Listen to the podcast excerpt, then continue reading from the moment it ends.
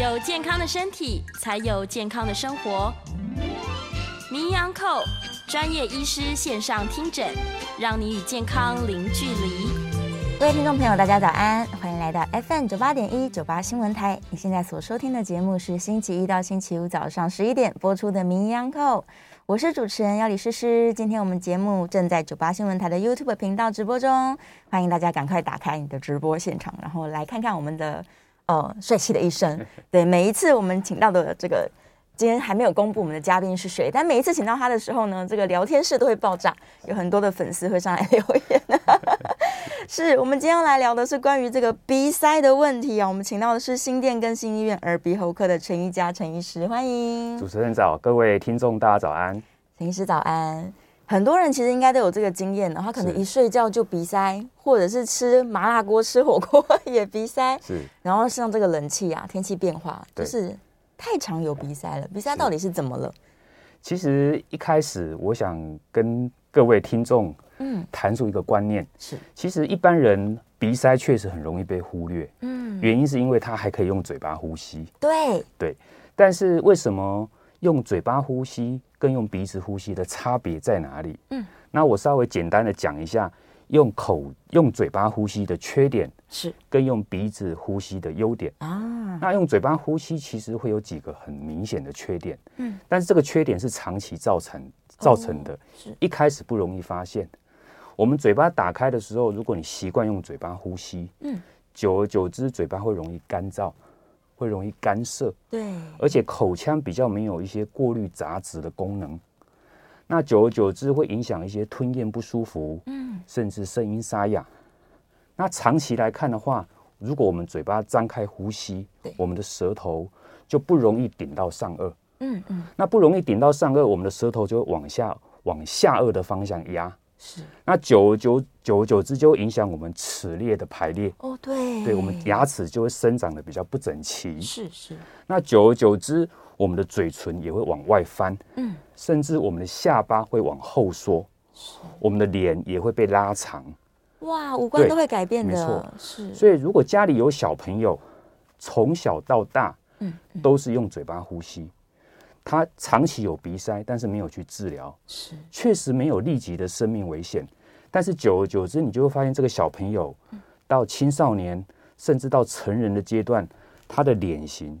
其实就没有那么帅气啊，没有那么瓜子脸，是。对，这个都是长期用嘴巴呼吸的缺点。是，那我们回来看一下用鼻子呼吸的好处。嗯，那鼻子呼吸的好处，第一个我们知道鼻腔它有一些过滤、保温跟保湿的功能。是，所以我们如果习惯用鼻子呼吸，不管外面的环境是不是太干燥还是太冰凉，嗯，其实我们鼻子有一定的保温保湿的效果，还有。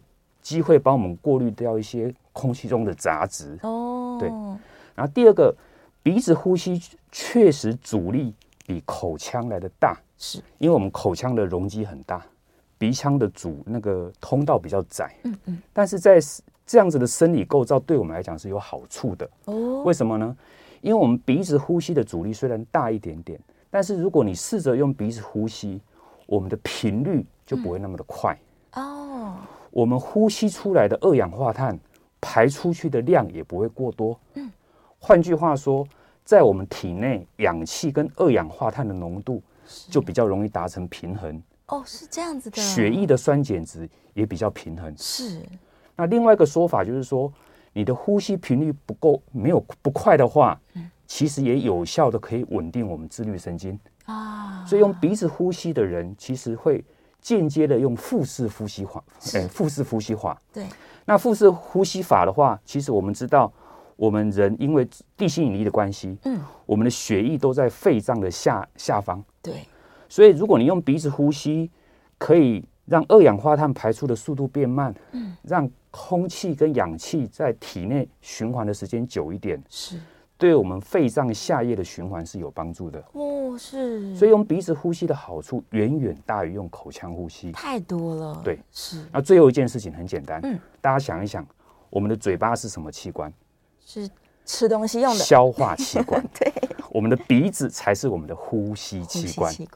所以各位听众、各位民众有个认知，鼻子是拿来呼吸的，嗯，嘴巴是拿来咀嚼食物、分泌口水的，是，所以不应该是用嘴巴呼吸才对。哦，嗯哼，对，所以他假如只是习惯性的用口呼吸的话，可能现在开始要改变这个习惯了。是，所以我们接下来要往后讨论，就是说。那为什么我不能用鼻子呼吸？对呀、啊，为什么我常常鼻子塞住？嗯，嗯，所以后面的原因，我在想，除了我们今天的节目之外，嗯，当然还是建议各位听众或民众到诊所或找专科医师帮你评估。是是。还是要把真正的原因找出来了。是，对啊。假如他是像刚刚诗诗说的，是偶尔发生，然后过了一阵子，可能一两个小时他好了。对。那这可能真的是因为外界因素引起的。是。但有更多原因，它它不是外界的，而且它是长期的比赛。对。常见造成比赛的原因大概有哪几个？好，那我们看一下图卡。嗯。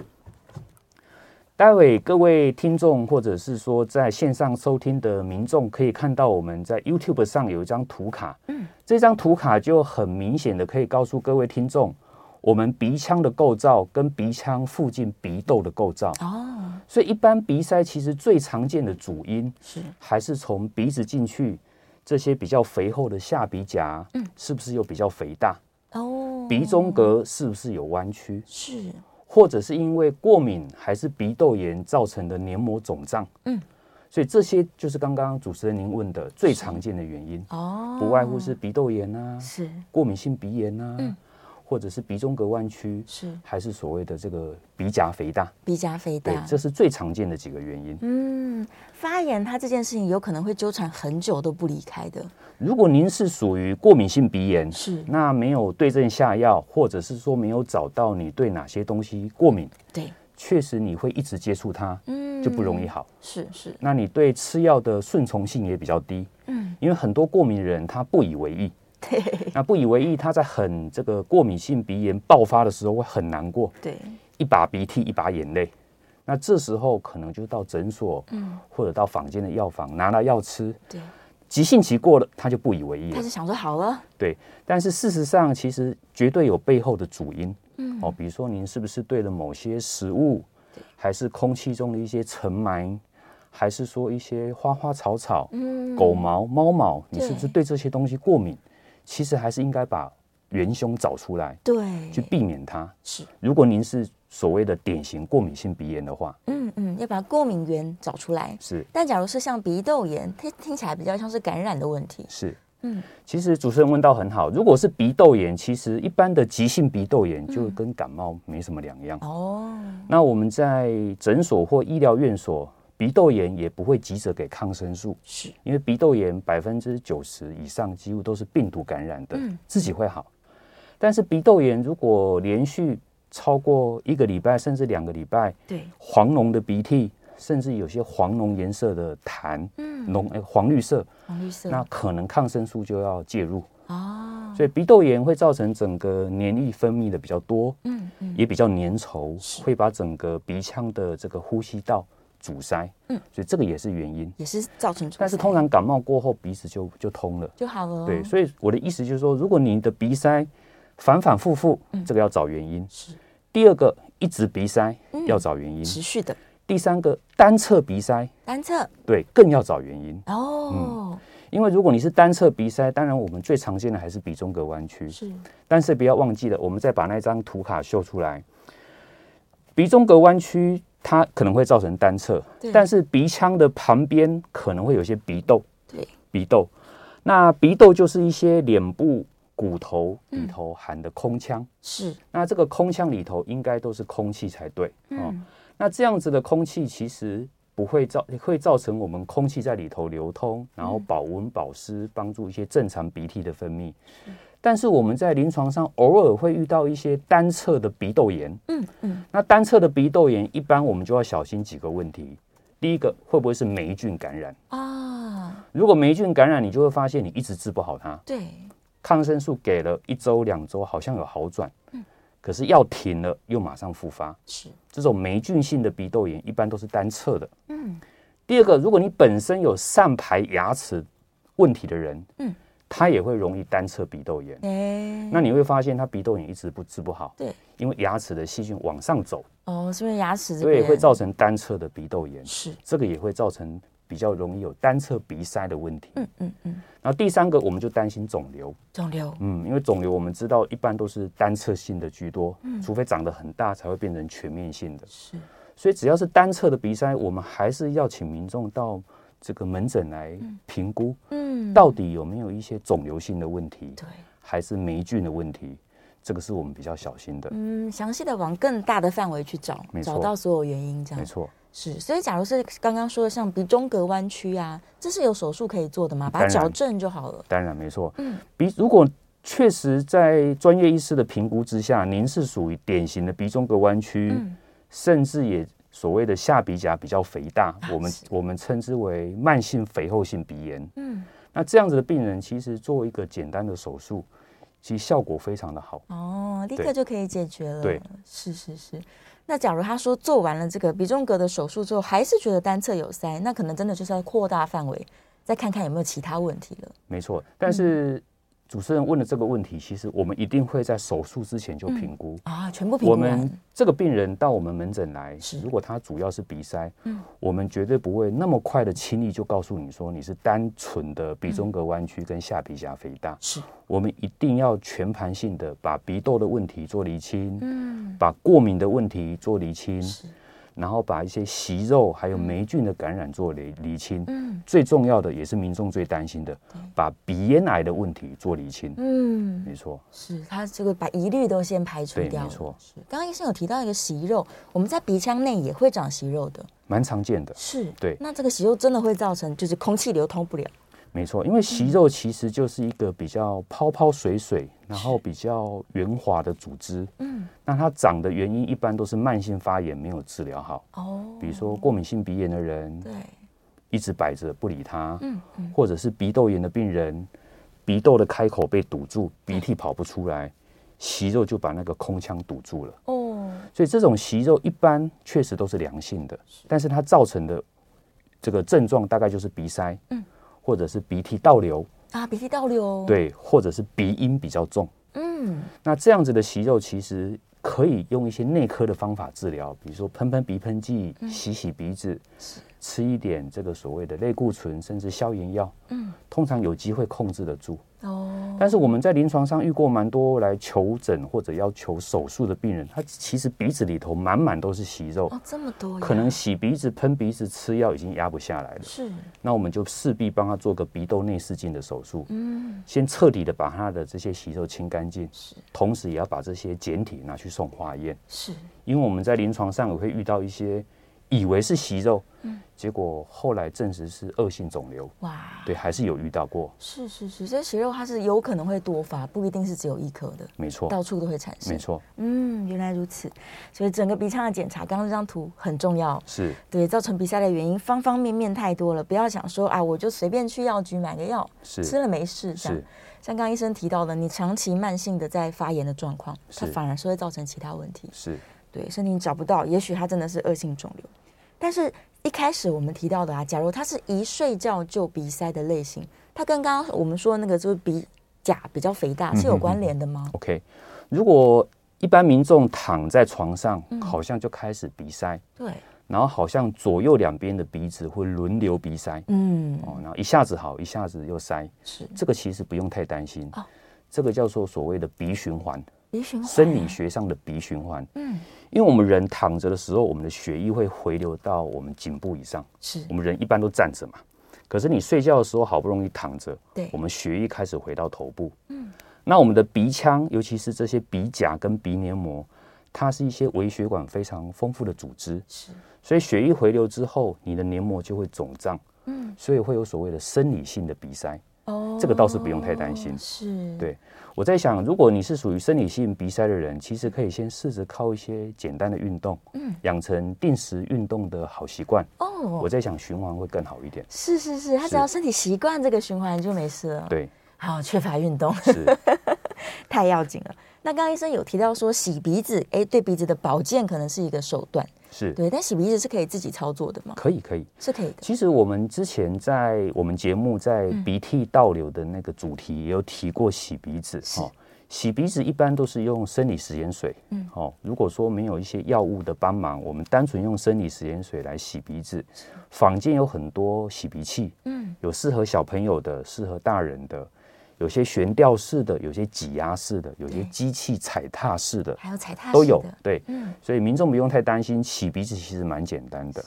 那我在想，如果真的不懂如何操操作的话，这个。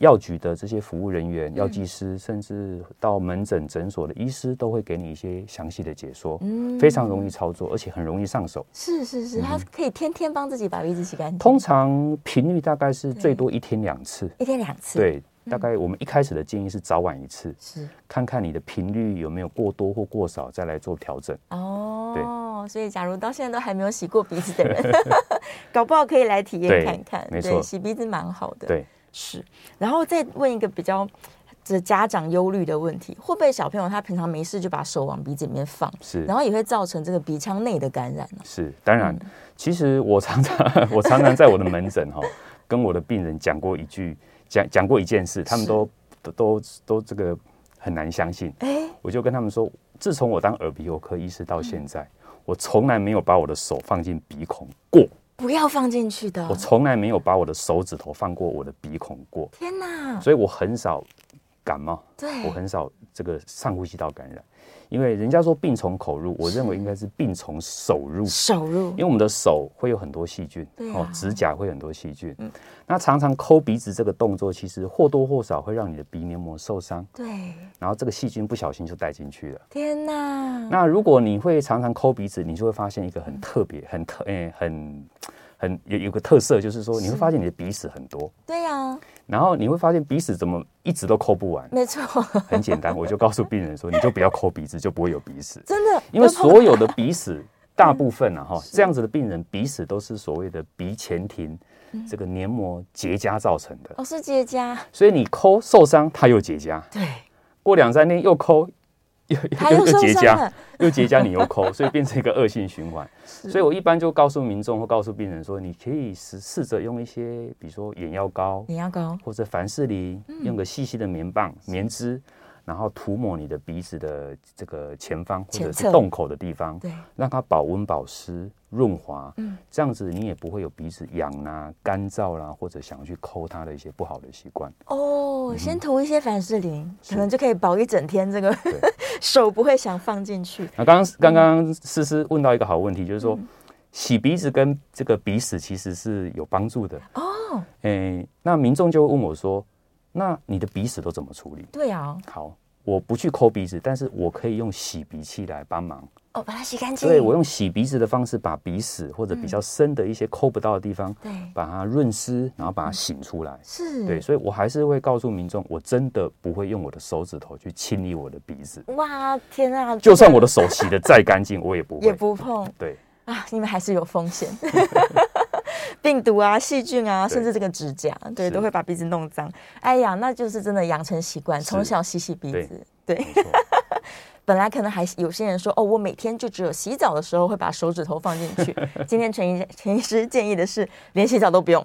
对，我们个人分享，就用洗鼻器就好了。是，所以究竟这个鼻子健不健康？例如他可能有鼻塞，然后。不自觉的用嘴巴呼吸，像这些征兆，他就可以到门诊去问问问题。对，其实很简单的一个判别法则哦。第一个就是，如果你是感冒才鼻塞，嗯，那绝对合理哦。比如说上呼吸道感染，可能鼻塞个一两周，但是就过去了，嗯，这个绝对不以为意，不在意了。但是。有的人会自己当医生，他会说啊，我这个过敏啊，我这是过敏性鼻炎呐。对。但是下这一句，下诶有这样子的定论的民众，我建议还是要找专业的耳鼻喉科医师，嗯，或者小儿科医师等等都可以，先帮你测个过敏源啊。是。因为过敏性鼻炎它有一个标准的这个黄金的诊断法则，嗯，哦，除了我们理学检查看到是不是一些过敏性黏膜的表现，是，甚至要帮你抽一些过敏指数，嗯。那过敏指数如果到达高标，还要再帮你测这个三十六种过敏源。嗯，所以一定要帮你找到凶手，我们才能够断定你确实是过敏性鼻炎，是，而不是自己以为说啊，医生，我这是过敏性鼻炎啊，我早上起床就打喷嚏、流鼻水、鼻塞，那我一定是过敏性鼻炎，我爸妈也是。很多人确实确实很有可能是，但是这个都是自己的揣测，是对，是，所以还是去做检查，检查完发现搞不好根本不是过敏性鼻炎，对，没错，对对，可能有其他的原因，是，对，像今天在节目里面讲原因这么多种，对，你还是把它找到，没错，对呀，搞不好哎就好了呢，快乐无比，没错，所以在成人之后才发生这个长期鼻塞的状况，他的五官还是改变的吧？不是说小孩子才有这个问题，也是会，是对，因为你长期用嘴巴呼吸，你的舌头就会往下顶到下颚，是。那久而久之，你的你的牙齿也许已经长长长齐了，对。但是你的整个口腔的下巴会往后缩，退缩，对，然后你的颧骨就会往上抬，哦，你的脸无形之中被拉长，是是是，所以长期用嘴巴呼吸的人，你会发现他的外观就是没有那么帅气一点，哦，就其实这个都是所谓长期的伤害造成的，是是，所以它可能会有产生一个特定的面相，没错，对，就是用嘴呼吸的问题。哎呀，太多这个小小的事情，你其实可以提早就是提高警觉，没错，是。那假如像最近啊这两年大家口罩戴的这么勤快，它对鼻子的保养有好处吗？有啊，有好处。口罩通常就是帮我们把第一层的这些空气哦里头的杂质过滤掉，先过滤了。对，而且口罩戴着在冬天的时候确实也比较容易保温啊，对，保温保湿。是，但是缺点就是很多。病人他习惯用嘴巴呼吸，嗯、他这时候就会更肆无忌惮的用嘴巴呼吸，哦、开开的了。对，因为我嘴巴打开，反正也没人看得到。对对，但是无形之中会造成你的健康造成一些隐忧，嗯，你的外观也会长期受到改变。对，哦，还有最后，我刚刚忘记讲最重要的一点，嗯，其实用鼻子呼吸还有一个长期的好处，是我们鼻子呼吸，空气流动虽然慢，但是不要忘记我们有个嗅觉，嗯。你用嘴巴呼吸就不会有嗅觉哦，对，我们的嗅觉区是在额头跟脑袋瓜子这个交界，对，这个交界，嗯，所以如果你习惯用鼻子呼吸，你也很容易去享受这个嗅觉的变化，嗯，哦，就所谓香啊、臭啦、刺激啦、好闻不好闻都可以，嗯，这种嗅觉长期的刺激，对我们未来。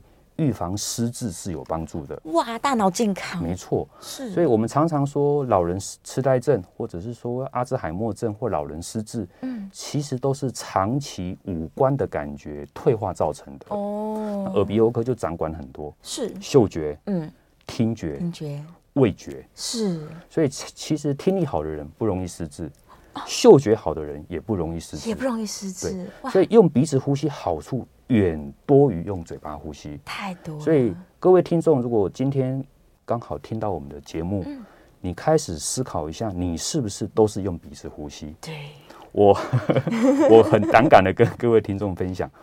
我几乎用鼻子呼吸哦，大部分是我几乎都是用鼻子呼吸，尽量把嘴巴闭好。我因为本身刚好运气很好，也没有过敏啊，对，所以我几乎都是用鼻子呼吸。好处太多了，大家要一起来享受这个鼻子的好处。是，好，我们休息一下，进一段广告，广告之后马上回来。回到 FM 九八点一九八新闻台，你现在所收听的节目是《名医央叩》，我是主持人要李诗诗。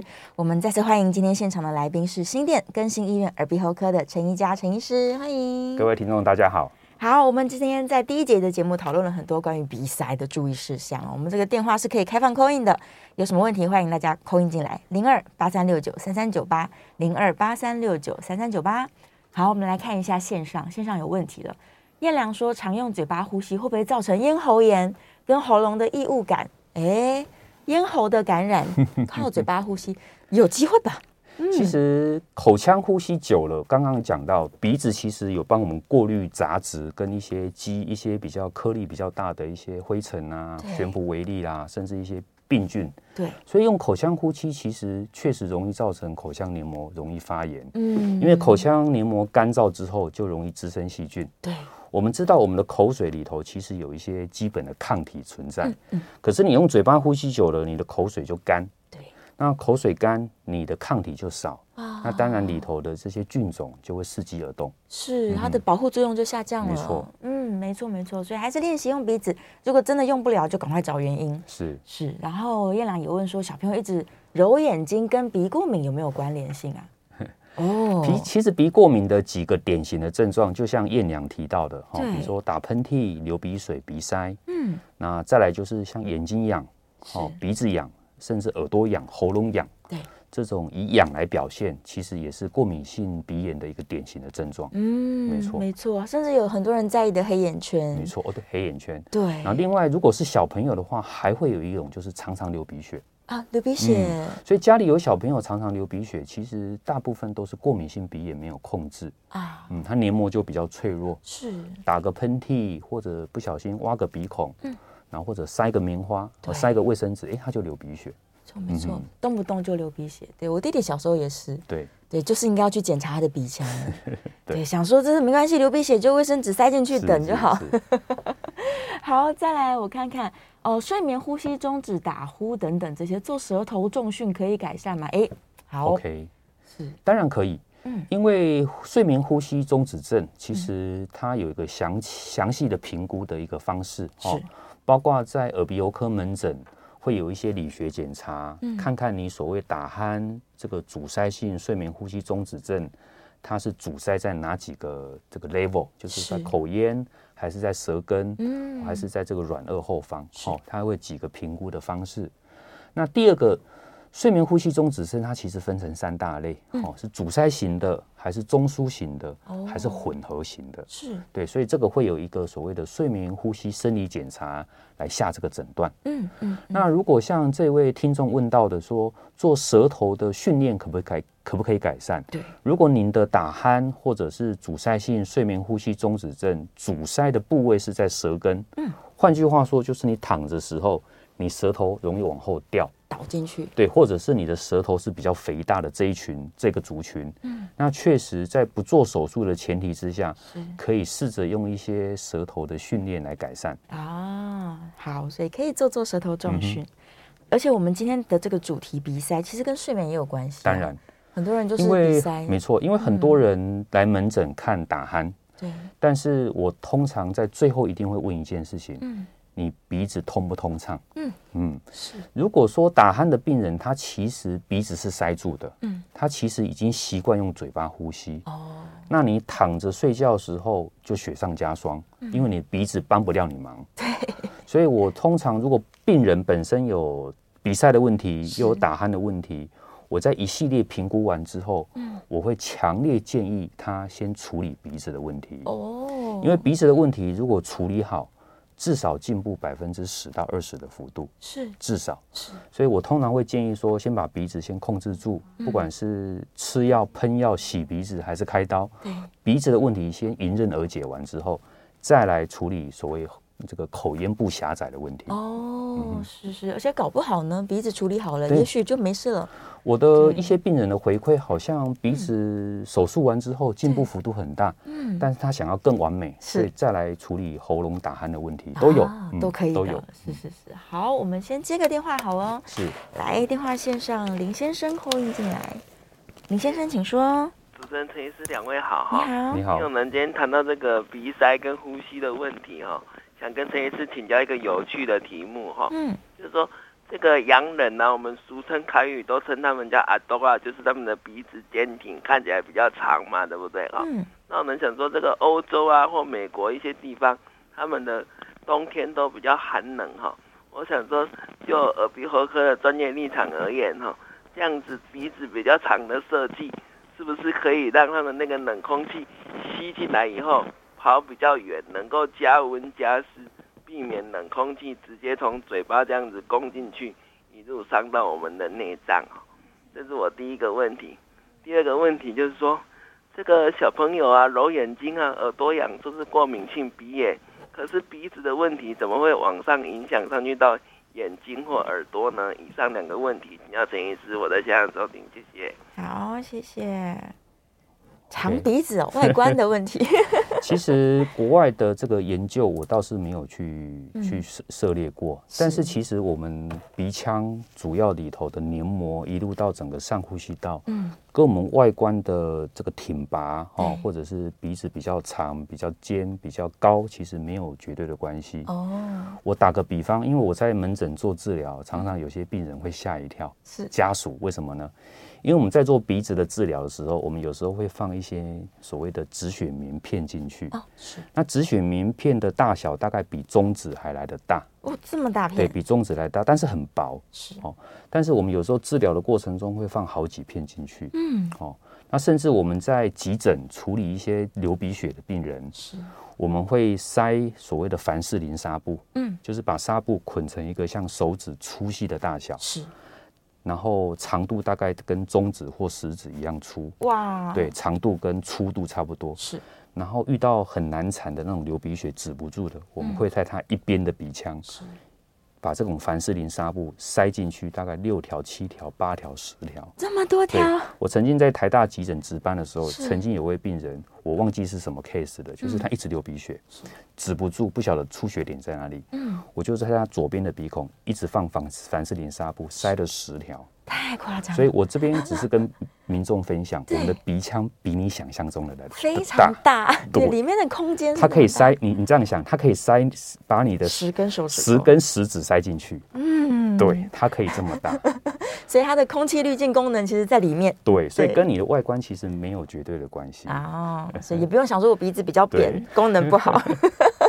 好，都在里面设计好了，头颅里。对。然后他的第二个问题是说，为什么鼻子过敏会影响到耳朵啊？耳朵跟眼睛？其实这个听众问到一个民众常问的问题。是。其实过敏性鼻炎它是一个体质。嗯。那只是它这时候表现在鼻子。是。那过敏性鼻炎的小朋友，其实你去推推算他整个年龄的演进，你会发现他小时候可能有所谓的气喘。嗯。然后可能长大一点会有一些。鼻鼻子过敏，对，再长大一点可能会有一些异位性皮肤炎，是。所以我的意思就是说，过敏性鼻炎它重点是在于它过敏，过敏这两个字。嗯，那过敏当然全身都会有一些过敏性的疾病。哦，那在耳鼻喉科这一部分，当然就是会有一些痒的部分产生，哦，揉眼睛，眼睛痒，鼻子痒，一直揉鼻子，嗯，然后甚至耳朵痒，嗯，喉咙痒，哦，这些大概都是过敏。所以只是要回答这位听众，就过敏它是一个系统性的一个。疾病，因为我们的过敏原吸收进去之后，你的嗜酸性球也好，或者你的抗体是在我们体内的血液跟我们的淋巴系统在作战。嗯，它就到处跑啊，所以你到处都会痒。对，是。好，电话线上张先生，张先生请说。啊，主持人你好，那个呃，医生好，你好，请教您一个问题。那呃，我习习惯侧睡，嗯，其实也下意识里面就是采取侧睡，但是呃。晚上是是呃半夜醒来，嗯，整个嘴巴会干的非常严重的干，哦，甚至甚至感觉那个口腔合不起来，一定要呃稍微等一些时间才慢慢有唾液。那这样子的现象已经已经呃经常是在夜晚发生这样。嗯，请问呃这个是这个情况是怎么样？是什么事情在恶化？嗯，是是是。我在想这个问题，大概可以请枕边人或者是家人帮您观察一下。是睡觉的时候是不是无形之中有把嘴巴打开？对，我在想躺卧着睡或侧睡，原则上不是主因。是重点是你睡觉的时候嘴巴是不是有打开？嗯，你呼吸空气的流量是不是都是由嘴巴进去的多？嗯，因为你想想看，你睡着之后，你一直靠嘴巴在换气，对，嘴巴一定干。是，而且你嘴巴闭着之后，或者是有饮食，或者是有有些这个味觉、嗅觉的刺激，才会分泌口水。你睡觉的时候，原则上口水不会主动的分泌，量很少，它维持一个基底值而已。嗯嗯，对。所以我在想，还是两个，第一个就是说。先评估一下自己有没有鼻塞，是在你睡着之前，嘴巴都闭着，看看你是不是在睡着之前还有意识的这段期间，你是不是一直都是用鼻子呼吸？嗯。然后第二个，请家人在你睡着之后进来房间，或者是说看一下你睡着之后嘴巴是不是有打开？是。然后是不是有打鼾的声音，啊、甚至有没有睡眠呼吸终止的一些状况发生？对，嗯，是，所以还是可以来检查。家人先看看，观察好之后结还还没还没还是没有结果，没错，那就可以到门诊。对对，详细的把问题找出来。好，谢谢张先生的问题。呃，剩下两分钟的时间，我来看一下线上有没有什么可以立刻回答的呀？嗯，下鼻甲肥大诱发鼻息肉，这个我们下一节再来回答。好，两分钟不知道能不能迅速的回答一下。下鼻甲肥大的原因，一来我们还是认为体质居多啊，那二来就是如果你的鼻中隔确定有弯曲，是其实你比较空的那一边的下鼻甲，它黏膜生长的相对就会比较旺盛哦，所以这个是我在门诊。遇到了一些状况，嗯，那什么情况之下会诱发鼻息肉？一般我们还是鼻窦炎或者是过敏性鼻炎没有控制好的人，比较容易诱发鼻息肉。是，嗯哼，嗯，就是鼻子里面长期在受伤，是，哦，他在受伤跟修复发炎的时候，长期发炎的时候就容易产生鼻息肉了。是。是，所以你可能鼻子的这个发炎问题，就算他没有感觉，你还是要去处理它。是。对，很多人好像对于自己的身体就是有感觉我才处理这样。但我们要有把预防的观念放进去了。是是是是，好，也许大家都还有更多关于这个鼻子健康的保养的问题哦，所以我们的电话是持续开放的，零二八三六九三三九八，零二八三六九三三九八，欢迎你 call in 进来。那跟鼻子这个无关，可能在扩大范围，耳鼻喉科相关的想要问的话，我们也很欢迎大家可以 call in 进来多问问哦。像我自己就是每次只要吃麻辣锅就会鼻塞到不行，然后我就觉得那是不是少吃一点？因为它就是刺激，对，对不对？嗯，跟这个天气变化一样，是对啊，或者是冷气房开的太干，可能也会鼻子就哎开始不舒服了。没错，是，所以大家对于这个生活习惯的控制，也许多一点点观察哦，对于我们的鼻腔保健，哎，它是有好处的，有很多好处。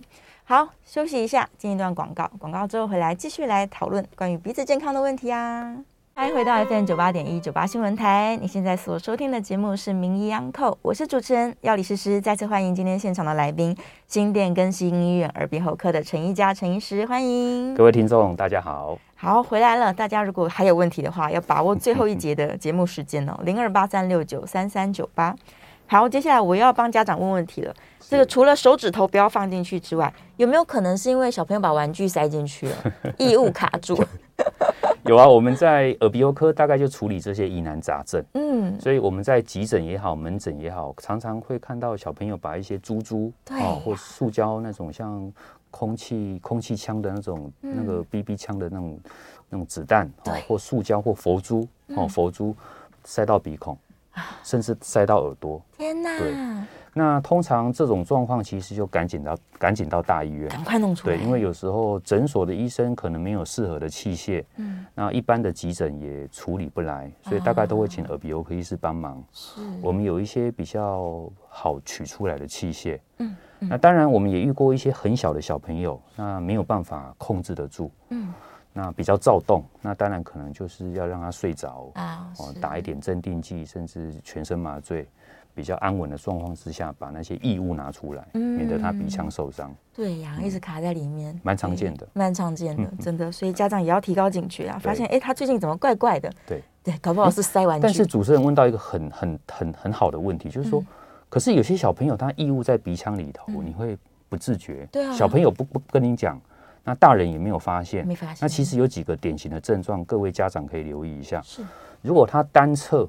开始有一些浓黄鼻涕。哦，只有一侧，对，单侧，然后会发现单侧鼻塞，嗯，或者是单侧的鼻腔或者鼻子附近有肿胀，肿起来。或红肿，嗯，然后甚至小朋友跟你抱怨，好像睡觉最近比较不安稳，嗯嗯，等等的这些症状，可能有可能是在玩玩具的时候把一些。所以塑胶球的东西塞到鼻腔，塞进去了。嗯、对，所以家长要提高警觉。对，可能一两天你没感觉，但是过了三五天，这些症状就会出来了。嗯嗯。嗯左单单侧啦，主要 主要是说这件事情它是在一边发生的，对，通常都是单侧啦。我好像目前没有遇过两边鼻子都塞的这个 BB，他就不能呼吸了，把嘴巴打开呼吸。